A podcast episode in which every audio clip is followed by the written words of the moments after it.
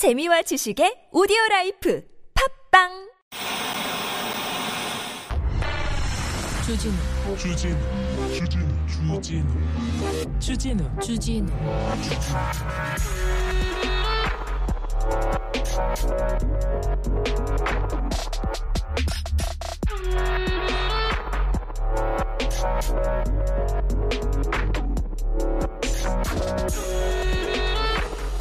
김건희 여사는 디올을 입는다. 퍼스트 레이디의 품격. 근데 미디어 투, 아니 머니 투데이 기사입니다. 머니 투데이 기사 제목인데요. 내용은 더더욱 좀 가관입니다. 김건희 여사는 왜 수많은 명품 브랜드 중에 에르메스나 샤넬, 루이비통이 아닌 디올을 선택했을지 대중의 관심이 집중된다. 누가 집중된대? 뭘 선택했는데? 뭘 했는데? 디올을 입으면 퍼스트 레이디의 품격이 생깁니까? 디올을 입은 게 관심이 집 도대체 왜 뭐가요? 이제 옷 얘기 그만합시다. 패션 얘기 그만하지. 지긋지긋하네. 지겨울 때도 됐잖아요. 옷 뭘 입었는지 관심 없어요. 뭘 하는지가 중요하지. 왜 집무실에서 대통령 집무실에 5층에 갑자기 접견실이 생기는지 왜 부속실을 없앴는데 왜 이렇게 바뀌었는지 뭘 하겠다는 건지 역할이 무엇인지 리스크 관리를 하겠다는 건지 뭐 그런 얘기를 하시던가요? 패션 얘기 그만합시다. 이거 너무합니다. 어? 이게 무슨 의미가 있습니까? 그냥 사람들한테서 그냥 점점 멀어질 뿐입니다. 네. 그죠? 여기는 순수 음악방송 아닌 밤중에 주진우입니다.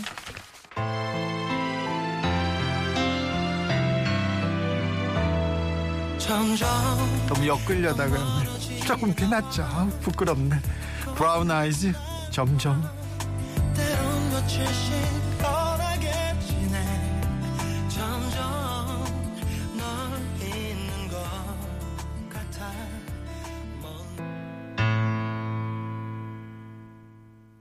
일원님께서 정부가 뭐 하는지 관심이 없어요. 아니 왜 관심이 없어요? 관심 많습니다. 기자님들은요. 아 그렇죠. 기자들이 관심이 없는 것 같아요. 패션 얘기 이제 그만합시다. 어? 뭘 입었는지 이제 그만해도 됩니다. 무슨 거기에 의미가 있다고 뭘 의미가 있고 뭐가 있다고 뭐 그렇게 뭘 기사를 씁니까 이제 그만 좀 하라고요. 네. 어.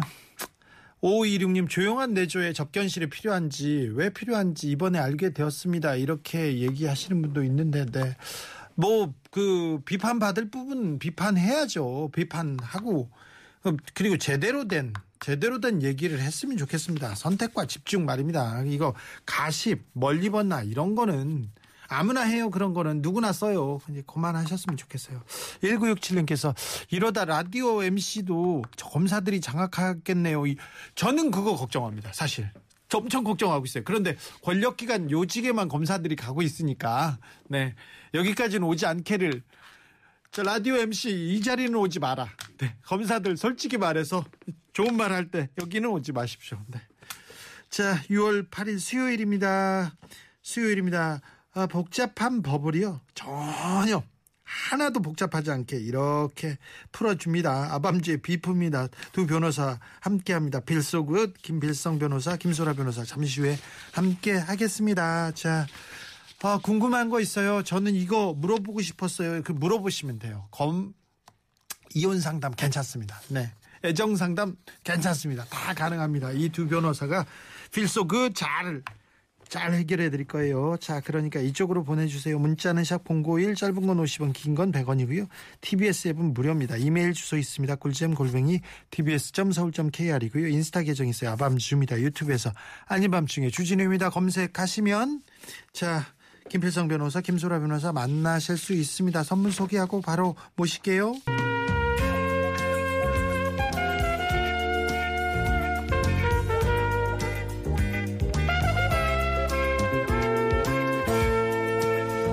알아두면 좋습니다. 정말 도움이 됩니다. 들을수록 힘이 됩니다. 진짜 힘이 되는 법리학입니다. Feel so good.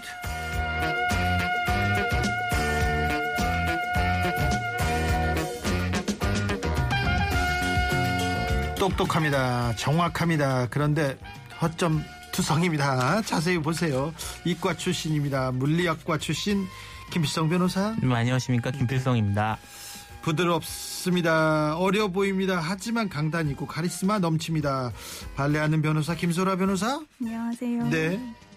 어서 오십시오. 네 안녕하십니까. 아, 두 분은 뭐 이렇게 스튜디오 들어오자마자 왜 이렇게 바쁘세요? 선둥님께서 얘기합니다. 뭐 네 방송을 해야 되니까 클라라님께서 지금 벼락치기 공부 중인가요? 뭐 그런 셈이죠. 나 즐겼네.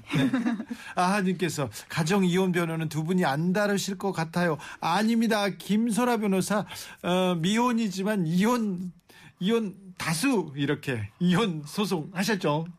네, 근데 싫어요. 싫어요. 네. 자 김필성 변호사 애정 애정 상담 잘합니다. 네. 이혼 소송도 많이 했죠. 뭐 이혼 소송도 많이 했죠. 네. 네. 본인은 아직 이혼을. 아 네. 네, 알겠습니다. 네. 네. 지난주에 네, 선거 때문에 못 만났는데 저도 못 뵀어요. 어떻게 잘 지내셨습니까? 네, 뭐 언제나처럼 열심히 그냥 살았습니다. 네. 너무 열심히만 살고 그러면 안 돼요. 네, 맞는 말씀이에요. 네. 네. 어, 학교 다닐 때 네. 학교 다닐 때 아 공부를 해야겠다. 왜 그렇게 생각하셨어요? 그때는 그렇게 뭐 공부를 해야겠다 생각한 건 아니고요. 네, 뭐 네, 어쩌다 보니까 하고 돼요. 하고 있어 공부를. 근데, 근데 뭐 지금 지금만큼 열심히 지금 열심히 사는 것만큼 그때 열심히 살았으면 뭐 달라졌을까 싶긴 하네요. 네, 그러니까. 네. 김소라 변호사는요. 아 왜 공부를 난 공부를 열심히 해야 되겠다. 음, 한 만큼 나오니까. 아 그래요? 네. 제 친구 판사는 아 옛날에 열심히 공부하면 좀 편하게 살 수 있다고 해서 열심히 공부했더니 더 힘들어지더라 이런 얘기를 하더라고요. 그렇다고 해서 공부를 하지 말라는 얘기는 아닌데 여러 저기 열심히 한다고 해서 그냥 물어봤어요. 네. 자 어, 마스크도 이제 야외에서는 저 실외에서는 해제됐어요. 그리고 여행도 막 슬슬 가고 그러는데 두분 계획 있습니까? 김일성 변호사? 뭐 아직까지는 별 계획이 없습니다. 그냥 일하는 거? 예, 뭐 사실 여행을 좀 가고 싶은 생각은 많이 하는데요. 네. 뭐 아직까지는 좀 쉽지 않아서 생각만 하고 있어요. 김소라 변호사님? 저는 이탈리아에 못 가봐서 이탈리아? 이탈리아, 가보고 싶어요. 이탈리아 어. 그렇게 예쁘다고 하더라고요. 이탈리아. 아우 저는 피렌체를 좋아하는데요. 피렌체. 아 가보고 싶어요. 미- 열리면 다시 가보고 싶어요. 제가 22살 때, 3살 때 피렌체에 조금 오래 있었거든요. 그래가지고 하, 다시 가고 싶어요. 남자들도 잘생겼다던데. 사실인가요? 아니요. 다 뭐 이태리 가면 뭐 그렇게 어, 잘생겼다고 하는데 잘생겼다고 난잘 하는데. 모르겠더라고요. 알겠습니다. 아니 근데 뭐 한국 분들이나 뭐 다른 사람들이 이태리 남자들 잘생겼다고 이렇게 얘기를 하는데 잘 모르겠어요. 내 친구들은 그냥 그만 그만해. 대머리예요. 네. 배도 나왔고요. 자 오늘은 어떤 이야기? 어, 저기 기사 일단 뭐 뉴스 얘기를 하나 하겠습니다. 네. 그, 그 충주에서 있었던 일이라고 하는데 충, 네. 충, 충주에서 있었던 일이라는데 농사일을 마치고 이제 60대 부부가 네. 이제 경운기를 타고 그 귀가를 하다 한, 하고 있었대요. 일 열심히 하고 경기 타고 집에 가야죠. 예, 경 이제 농사일 하셨던 분이니까 경운기를 타셨나 본데 네. 뒤에서 음주운전 차량이 들이받아서 이제 사망을 하신 거예요. 음. 그리고 이제 이 사람은 이 사고 낸 경, 사람은 도주했다가 경찰에 잡혔다고 합니다. 자 그러니까 경기를 타고 가는 분들을 농부 부부를 네.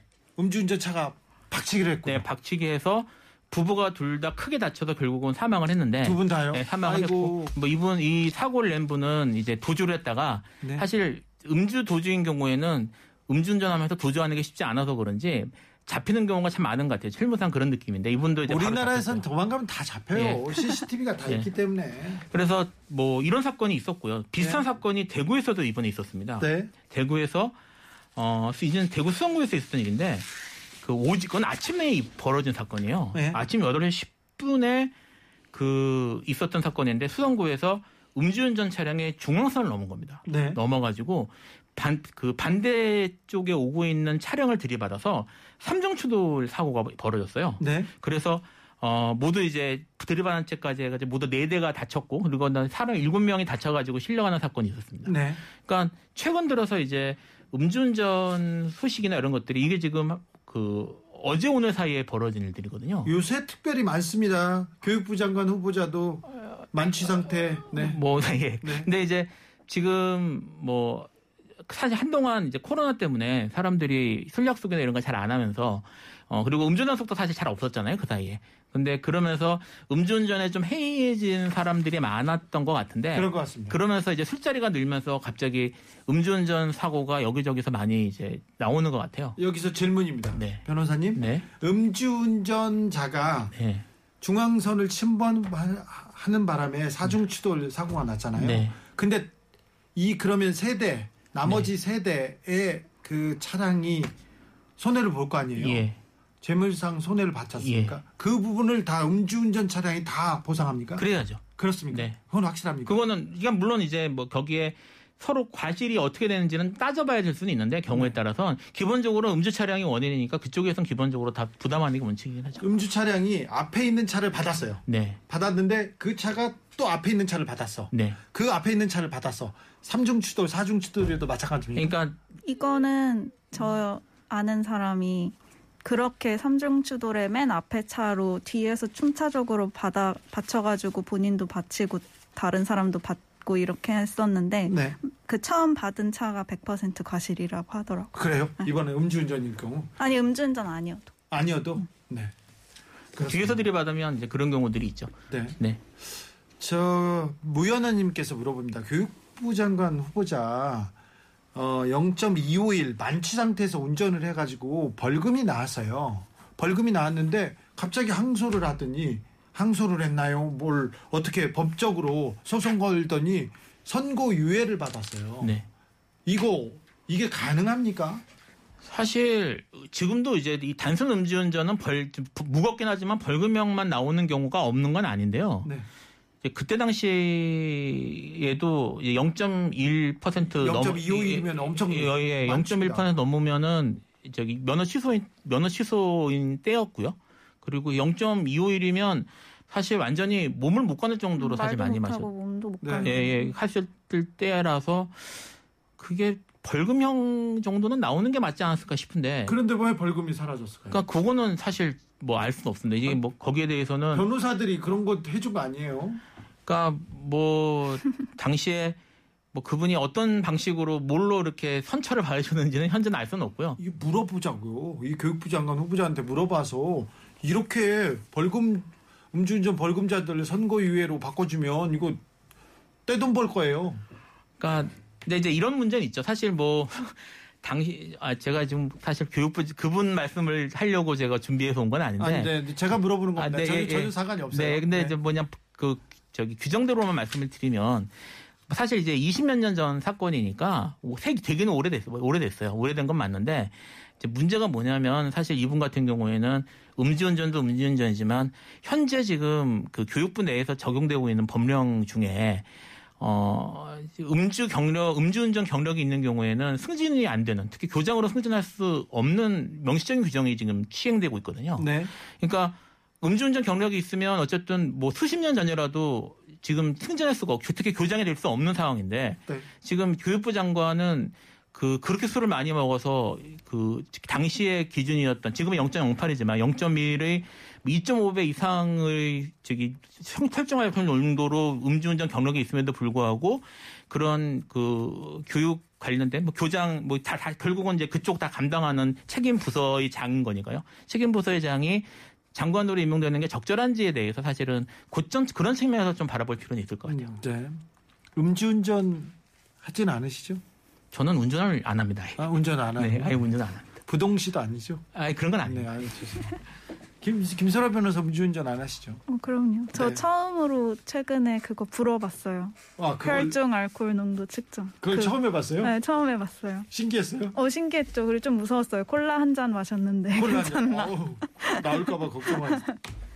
제 아는 사람은 이렇게 부, 불어야 되는데 불어야 되는데 후 불어야 되는데 계속 이렇게 빨아들였대요. 빨아들였대. 그 재미로 아 재미. 재미로 그런 그런 사람이 있었어요. 적절하지는 않습니다. 네. 사실은. 공무 집행방해 예. 아니에요. 공모에 있어서 그리고 뭐 음주 측정 거부하거나 네. 뭐 이런 경우들은 사실 또 별도로 문제될 수 있기 때문에 네. 다그 음주 측정 요청 요구하면은 그 자리에서 말을 이렇게 순순히 이렇게 저기 협조하시는 게 제일 좋은 방법이에요. 그 이야기는 좀 더 필요하면 더 하겠습니다. 알겠습니다. 네, 오늘 음주운전에 대한 여러 가지 아, 생활 정보 하겠습니다. 참고로 이렇게 불어 이렇게 했을 때 이렇게 했었 한 사람은 저예요. 재미로 장난치다. 어, 위험했네요. 네. 아 위, 위험이 아니라. 아우 죄송해요. 아 부끄러워서 노래 듣고 가겠습니다. We can. 아 really come. 어 부끄러워.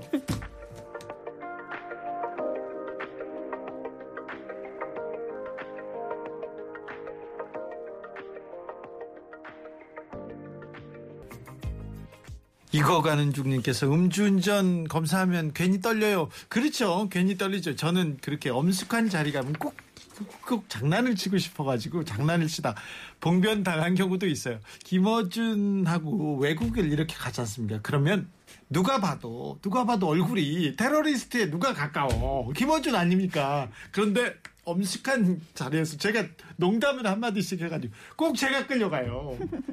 꼭 제가 끌려가. 괜히 거기서는 이 그, 이 관세, 세관 있지 않습니까? 거기서는 왜, 왠지 잘 보여야 될 것 같은 그런 거 있지 않습니까? 그, 괜히 그래. 그, 괜히 그 이승환 형하고 어디 갔다 올 때는 괜히 세관 아저씨가 이렇게 쳐다보고 있잖아요. 그러면 이- 인사를 한 거예요, 제가. 안녕하세요. 이렇게 인사를 한 거예요. 일로 오세요. 그래가지고 끌려가가지고 제가 구박 많이 당했습니다. 뭐, 네. 아무튼 외국에서도 아니 왜 유머가 왜 필요하지 그런데 국경에 유머 유머가 필요하지 아무튼 그러다 많이 걸렸다고요. 김건희님께서 음주 자전거 불법인가요 물어봅니다. 그것도 불법이죠. 불법이에요? 네, 술 마시고 운전, 킥보드도 문제가 되고요. 음주 킥보드도 안 되죠. 네, 안 되죠. 안 예. 됩니다. 그 자전거 헬멧 써야 됩니까? 헬멧은 보- 보호 장구는 원래 쓰는 게 원칙이죠. 그래도- 잘안 쓰긴 하는데 사람들이. 따릉이 탈 때는 안 쓰잖아요. 그러니까 쓰는 게 원칙이긴 하죠 원래는. 그래요? 그리고 그 이거 이거 저기 특히 킥보드 같은 경우에는 분명히 타야 돼. 원동기 달린 거라서 타야 되고요. 써야 아, 되고요. 그렇습니까? 예. 네.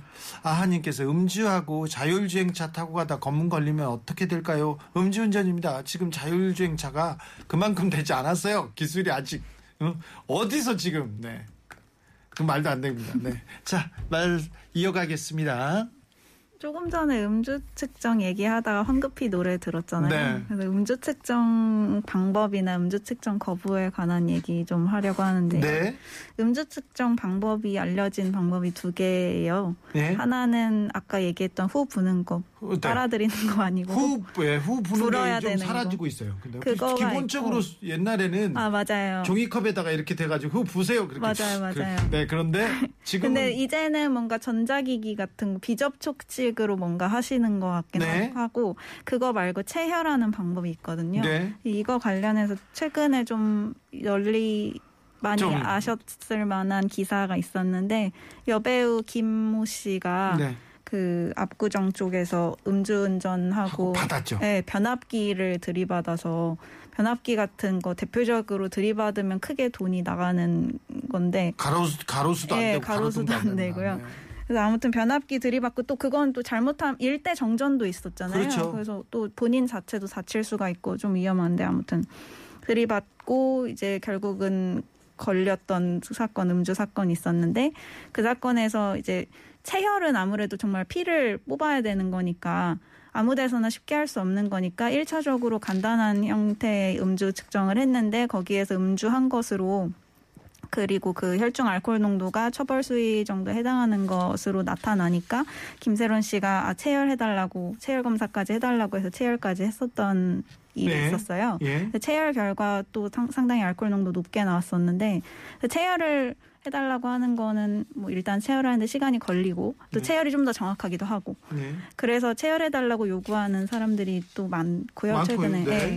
예. 그리고 그렇게 체, 체열을 하거나 아니면 그 외에 또 간편한 방법으로 혈중 알코올, 알코올 농도를 측정을 하는 거는 어 뭐지 뭐라고 해야 되죠? 혈중 알코올 농도 측정을 해서 0.03% 이상이 나와야 음주로 판정이 되어요. 그래서 네. 0.03%에 이르지 않으면 음주운전이 아닌 것이 되고요. 현행 네. 법상으로는. 그리고 그 혈중 알코올 농도 측정한 것을 기준으로 역추 역산을 해서 그 뭐, 음, 어, 시간 역산을 해가지고 네, 네. 그러니까 그, 뭐 한참 있다가 이제 불었을 경우에는 네. 이제 운전한 좀 지난 다음에 불었을 경우에는 운전 당시보다 술이 많이 좀 깼을 거 아닙니까? 네. 그러니까 운전했을 당시에 역산해서 하는 공식이 있어요. 위드마크 공식이라는 게 있는데 이제 위드마크 공식이라고 하는 이제 의, 원래는 이제 의학 쪽에서 사용하는 공식인데 이거를 우리나라에서 좀 변형을 해가지고 그렇게 해서 사용하고 있습니다. 네, 그 역추산을 해서 사용하는 방법인데 그것과 관련해서 그 며칠 전에 대법원에서 판결이 있었는데요. 관련한 판결이 그 그렇게 위드마크 공식을 사용해서 혈중 알코올 농도, 그러니까 음, 그 운전 당시에 혈중 알코올 농도를 역추산하는 방식은 피고인에게 유리한 형태로 계산이 되어야 한다. 그래서 그 위드마크 공식에 대입해야 되는 여러 가지 요소들이 있는데 음주운전자의 키나 몸무게 뭐 이런 것도 다 들어가거든요. 근데 이 지금 대법원 그 판결이 났던 사건에서 어 피고인이었 피고인이 항소심에서 아 1심에서 인정된 혈중 알코올 농도가 너무 많이 측정됐다. 어, 나는 원래 몸무게도 그거보다 적게 나가고 뭐 키도 더 크다. 그래서 그 수치가 수정되어야 된다고 주장을 한 거예요. 그래서 네. 1심이 인정한 혈, 혈중 알코올 농도가 혀- 사실과 달리 나왔다. 그렇게 그 그렇게 피고인이 주장을 했고 항소심이 그걸 기각했는데 근데 대법원에 가서 피고인 주장대로 피고인에게 유리하게 계산을 해줘야 된다고 원심을 깨고 그 파기환송한 사건이 최근에 있었어요. 좀 설명을 좀 더 드리면요. 일단 그 음주 측정을 거부하는 경우들이 있어요. 네. 거부하면 안 되죠. 거부하면 거부하는 것 자체가 술, 술 마시는 게 분명한데 거부하면 그 자체가? 아니 그 처벌하는 규정이 별도로 있습니다. 네. 상당히 그것도 이제 음주운전에 거의 맞먹을 정도로 중, 중하게 아, 중하게 처벌을- 처벌해야죠. 예, 중하게 처벌하니까 일단 거부하시면 안 되고요. 네. 지금 어, 혀- 사실은 이제 나는 믿을 수 없으니까 피검사를 하겠다라고 네. 주장하시는 분들이 어떤 생각을 하냐면 시간이 좀 지나고 네, 지나면은 좀, 좀 유리하지 않, 않겠지. 예, 않게 된 예. 생각을 하시는 경우에 피를 뽑겠다는 얘기를 많이 해요. 네. 사실 뭐 지금 이 기본적으로 우리가 막 사용하는 용어가 혈중 알코올 농도니까 사실은 피, 피를 뽑아서 검사하는 게 맞거든요.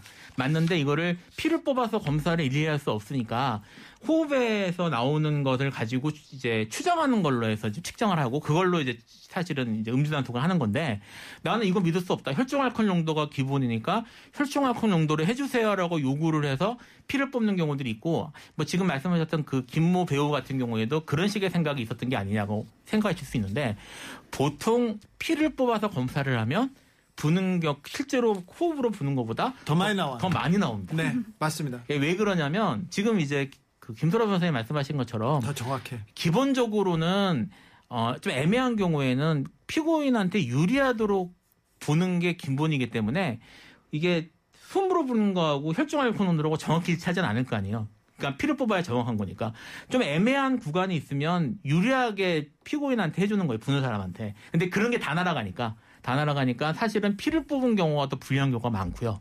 그리고 시간이 좀 지났을 경우에 지났으니까 낮게 나올 게 아니냐고 생각하실 수 있는데 아까 말씀하셨던 것처럼 그거를 의학적으로 역추산하는 공식이나 이런 의학적 기술들이 이미 다 발전이 돼 있어서 그거를 뭐 유리하게 적용하게 한- 한다고 하더라도 어쨌든 추적이 다 가능합니다. 네. 그래서 어 그런 식으로 생각하시는 건 적절하지 않고요. 일단 음주운전 하지 마셔, 마셔야죠. 음주, 술을 먹으면 술을 먹을 수 있어요. 그러면 운전대는 잡지 마시고, 그리고 검사 걸렸다. 그러면은 거부하고 그러면 또 처벌될 수 있으니 그것도 검사하라면 검사하고요. 그 다음에 체열 이거 좀 불리해질 수 있다. 예. 이렇게 생각하면 되겠네요. 예, 이게 제가 지금 말씀하신 게 딱 그대로 정리가 되신 거예요. 네. 예, 그렇게, 그렇게 생각하시면 될 것 같습니다. 노래 듣고 갈까요? 듣지 말까요? 자미로카입니다. Virtual Insanity. 전직 대통령 이명박 씨. 어, 8.15의 사면이 될 것 같습니다. 사면론이 계속 올라오는데 그 전에 형집행 정지를 신청했어요. 이번에 두 번째입니다. 첫 번째는 코로나가 굉장히 이렇게 번질 때 코로나가 거의 창궐하다시피 할 때 감옥에 있는데 여기 코로나, 위험하니까 저만 내주세요. 형집행 정지 신청했다. 그땐 불어댔어요. 또 냈어요. 이거 어떻게 봐야 됩니까? 왜 그런데 에, 전직 대통령 사면 얘기할 때 국민화합이라고 얘기합니까? 저도 이, 그는 일을 못하죠. 그죠? 국민화합이라면 그러면 지금 대통령이나 여당하고 반대편 좀 무리한 수사를 했다든지 그래 그래가지고 조금 억울한 사람이 그런 사람을 내보내주거나 민생 범죄 국민화하면 얘기하겠어요. 사실 이제 전 갑자기 얘기가 주- 주제가 바뀌는데 네. 어쨌든 전직 대통령 사면 국민화업 관련해서 사면했던 최악의 케이스라고 할 수 있는 게 전두환 사면 케이스라고 할 수 있는데 네. 전두환이 과연 이제 사회에 나와서 그 저기 사면돼서 나와서 국민화합에 이- 도움이 됐는지 뭐 그거는 사실 상당히 부정적으로 볼 수밖에 없지 않겠습니까? 사과하고 반성해야 되는데 네. 박근혜 전 대통령 나와서 반성했습니까? 뭐 유영아만 챙겨달라고 얘기했지. 그래서 이게 이제 국민 화합이나 아니면 뭐 그런 통합 이런 쪽으로 저는 계속 얘기가 되는 게 사실 좀 납득하기는 좀 어렵습니다. 김설아 변호사님, 이게 국격하고 왜 상관이 있는 거죠? 국격을 떨어뜨리는 일이 아닌가 오히려 생각이 되고 네. 저는 국민 화합이 아니라 본인이 국민을 빙자한 일부 친애하는 인사들과 스스로 화합하고 싶어서 국민 화합이란 말 갖다 쓰는 게 아닌가 그건 좀 생각해요. 말이 안 된 것 같아요. 국가를 위해서 국민을 위해서 맨날 얘기하더니 지금 이게 무슨 국가와 국민을 위해서 국민 화합하고 무슨 상관이 있는지. 실제로는 정치적 액션이죠. 저기 네. 뭐 박근혜 사면한 것도 뭐 당시에 이제 뭐 여론이나 아니면 정치적 그런 것 때문에 한 거라고 봐야 될 거고요. 네. 그다음에 이번에 지금 얘기 나오는 것도 지금 이제 김소로 변호사 말씀하신 것처럼 뭐 현 정권의 그런 이해관계가 맞는 게 있는 게 아닌가 이렇게 싶습니다. 알겠습니다. 네. 음주운전에 대해서 얘기하고 있습니다. 네, 네. 예. 음주운전 궁금해가지고 저, 아, 이, 이, 이, 얘기만 나오면 제가 막 가슴이 뛰어가지고. 그러니까 음주운전에 대해서 사실 우리나라가 여러 가지 면에서 좀 이중적인 모습을 보이고 있어요. 아, 그래요? 예, 그러니까 음주운전에 대해서 여론은 음주운전에 대해 굉장히 강력하게. 강력하게 얘기를 하고 있지만 술 먹고 운전하는 사람 무지하게 많습니다. 그리고요 이상하게 여론에서 굉장히 질타하고 언론에서도 질타하는데 연예인한테만 강력해요. 예, 그런 연예인한테만은 아니고 네네. 유명한 유명한 사람들한테. 예, 사회 그- 인사들 그렇죠. 그런 그런 곧바로 바꾸겠습니다. 네. 고치겠습니다. 네, 어쨌든 네 그런 모습들을 많이 보이고 있어서 사실 네. 저도 저는 운전을 안 하니까 뭐 큰 문제는 저는 이제 아예 운전할 줄 모르거든요. 면허증이 장롱 면허가 된 지가 꽤 오래돼가지고 운전을 아예 차도 없어서 운전을 안 하긴 하는데 저도 술자리 같은 데 가보면 아 괜찮아 한 잔 정도는 괜찮아 이렇게 권하는 경우는 정말 많이 봤어요. 네. 근데 어, 한 잔도 괜찮지 않거든요. 그게 그러니까 먹겠다면 막아야 되는데 오히려 조심하겠다는 사람한테 술을 강권하는 경우가 많다는. 우리나라는 술에 대해서는 담배에 대해서는 워낙 이렇게 예, 그래서 그런 이중적인 모습이 좀 있고요. 네. 그리고 심지어 술 먹고 운전하겠다는 사람 말리지 않고 그 옆에 같이 타기도 하잖아요. 그렇죠. 네, 그 뭐 거기에 대해 예, 그 그거는 또 그것도 같이 처벌당해요. 그게 강제로. 예, 지금 사실 아까 말했던 김 모 배우의 경우에 그 옆에 이제 지금 알려진 바로는 연예인이 아닌 여성이 한명타 타고 있었다고 하는데 그 여성도 어, 경우에 따라서는. 음주운전 방조로 문제될 수 있다고 해요. 그래서 지금 아직까지는 뭐 동승자까지 처벌하는 경우가 실무상 많지는 않았는데 앞으로 이제 음주운전 처벌이 강해지면 동승자들도 문제될 여지가 있고요. 사실 술 억지로 먹여서 한 잔 정도는 괜찮은 사람들 다 책임져야 됩니다. 이거는. 맞아요. 그래요? 네. 근데 어, 지금 말씀드린 것처럼 음주운전의 그런 이중적인 모습을 보인다고 말씀을 드렸는데 우리나라 도로교통법에 따르면 음주운전이 상당히 무겁게 처벌되기는 해요. 그러니까 지금 뭐 이제 0.2%, 뭐 0.2% 이상인 경우에는 5년, 2년 이상 5년 이하 징역. 운전자만 해도 이렇게 처벌을 받는 걸로 돼 있는데 형은 이렇게 돼 있지만 법은 그렇게 돼 있지만 실제로 처벌하는 케이스를 보면 여전히 음주운전 자체는 그렇게 무겁게 처벌하는 느낌은 아닙니다.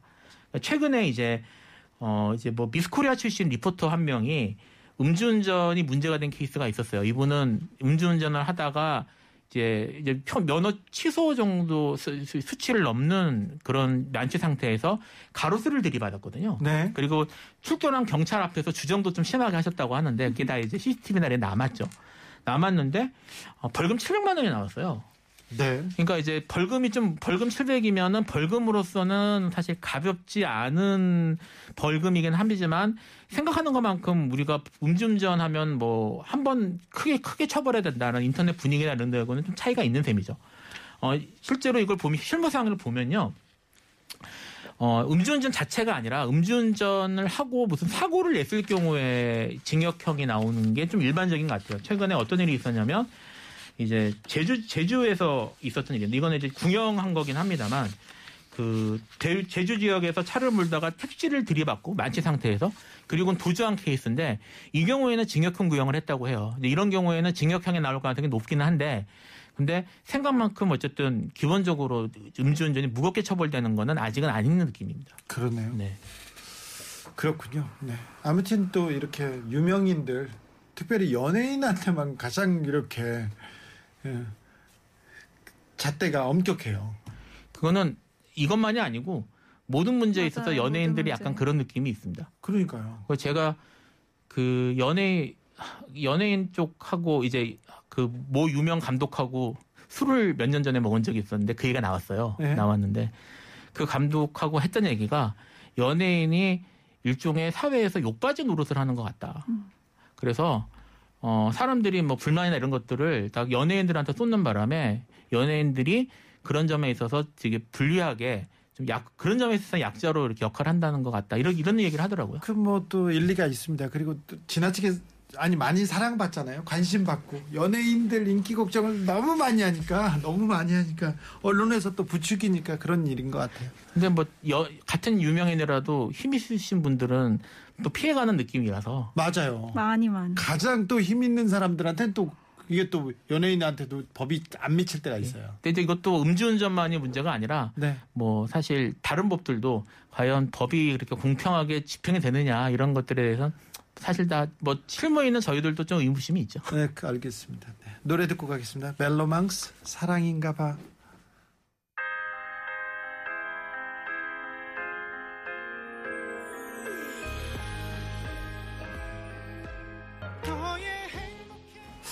음주운전에 대해서 좀 약간 이중적인 잣대네요. 네. 네.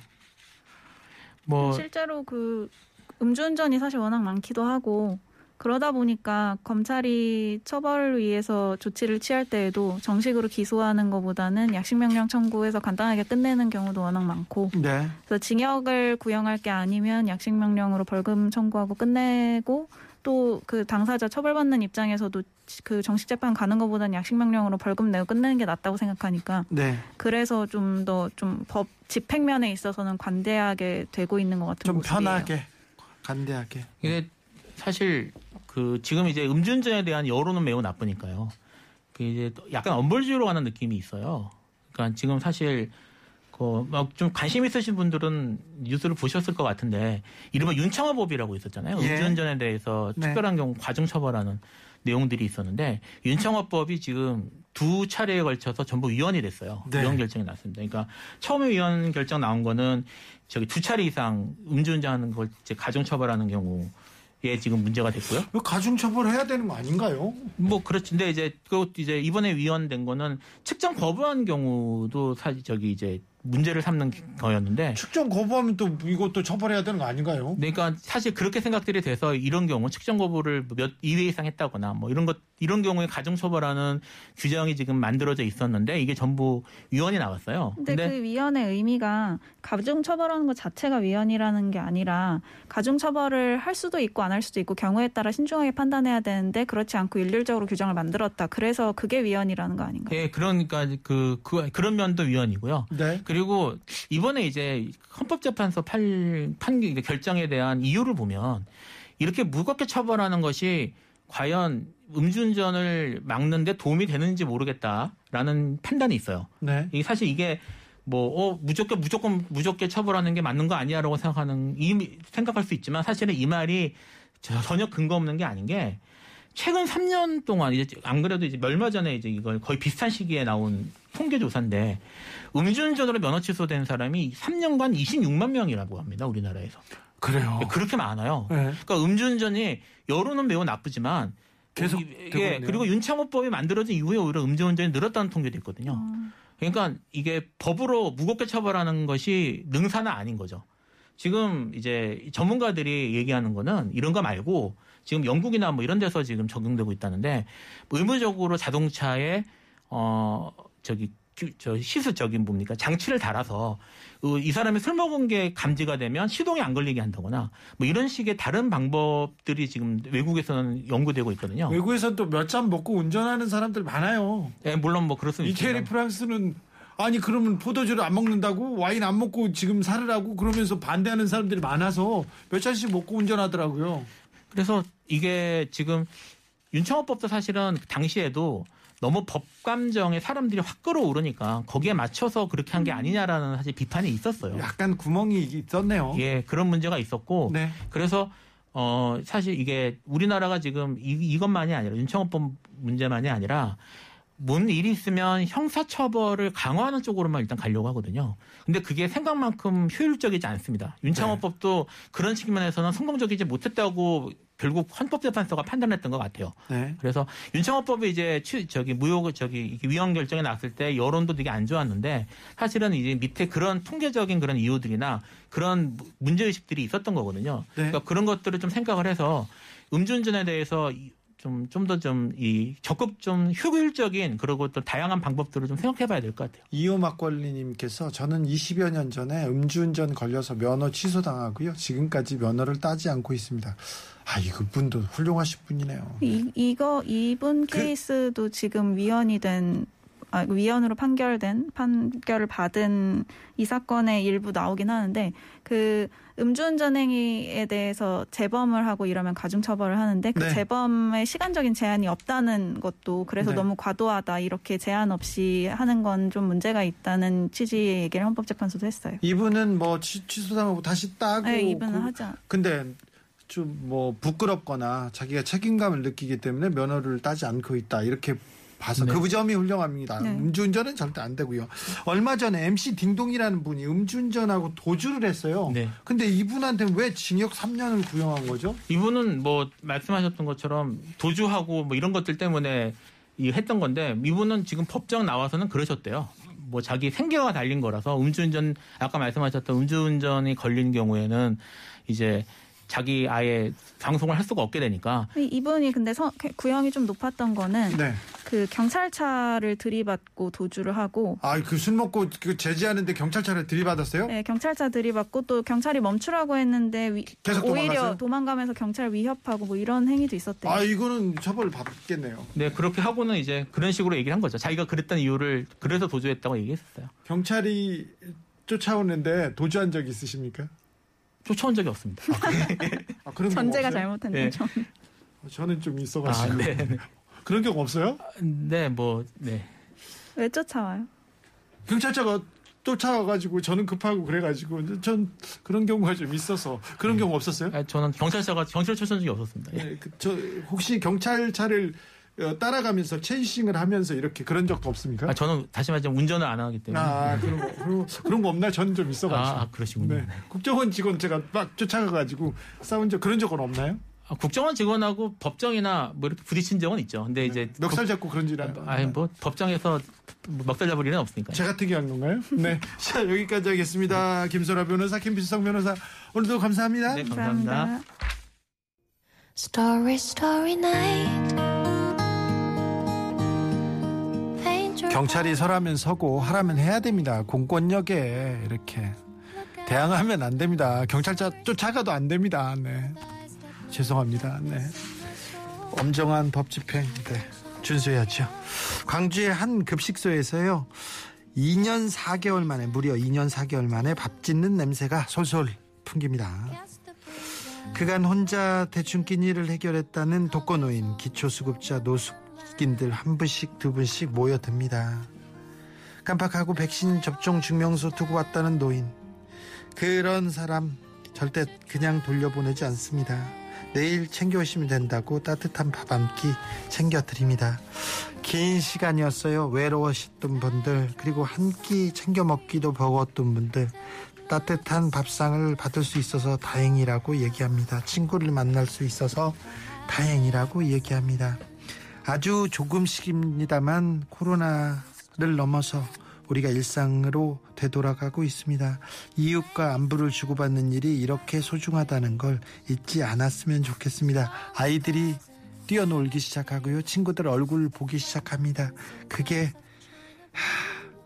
얼마나 소중한지 잊지 않았으면 좋겠습니다. 누군가의 손길이 필요한 사람들이 늘 존- 존재합니다. 항상 기억했으면 좋겠습니다. 소양의 빈센트 들으면서 저는 여기서 인사드립니다. 지금까지 아닌 밤중에 주진우였습니다.